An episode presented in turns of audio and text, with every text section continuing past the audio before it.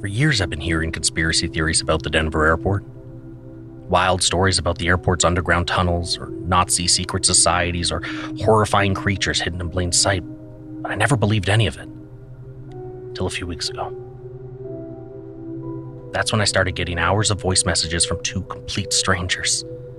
They're claiming to being held captive in some sort of subterranean labyrinth miles beneath the Denver airport. Yes, I've gone to the cops, but they think I'm making it up, so I'm turning to you for help.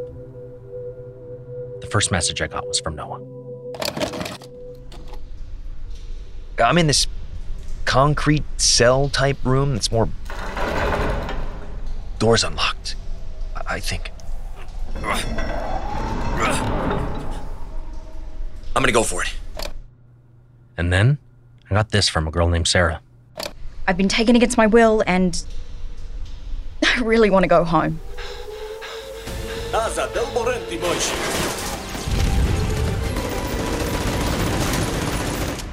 Something is out there.